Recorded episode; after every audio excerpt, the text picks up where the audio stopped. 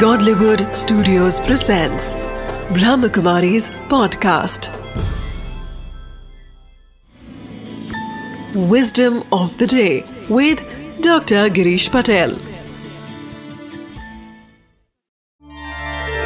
नमस्कार ओम शांति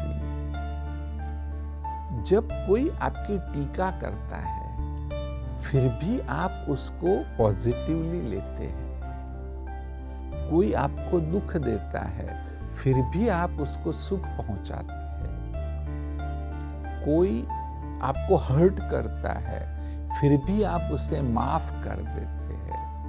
कोई आपको नीचा दिखाता है, फिर भी आप स्वस्थ रहते हैं। तब आप महान बनते हो। और तब वह व्यक्ति जो है, वह ऑटोमेटिक नीचा हो जाता है।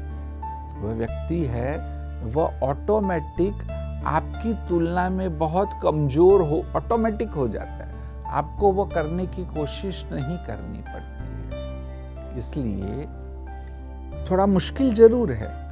पुरुषार्थ की आवश्यकता है।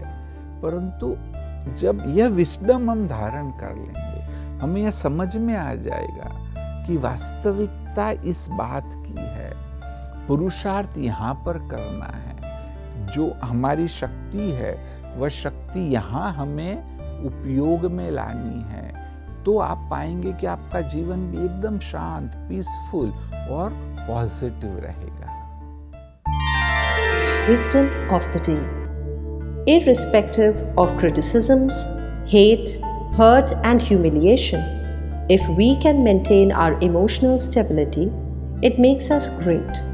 In spiritual practice, we learn the ability to withstand difficult situations, handle setbacks, and remain productive, peaceful, and positive no matter what. This way, we experience more life satisfaction.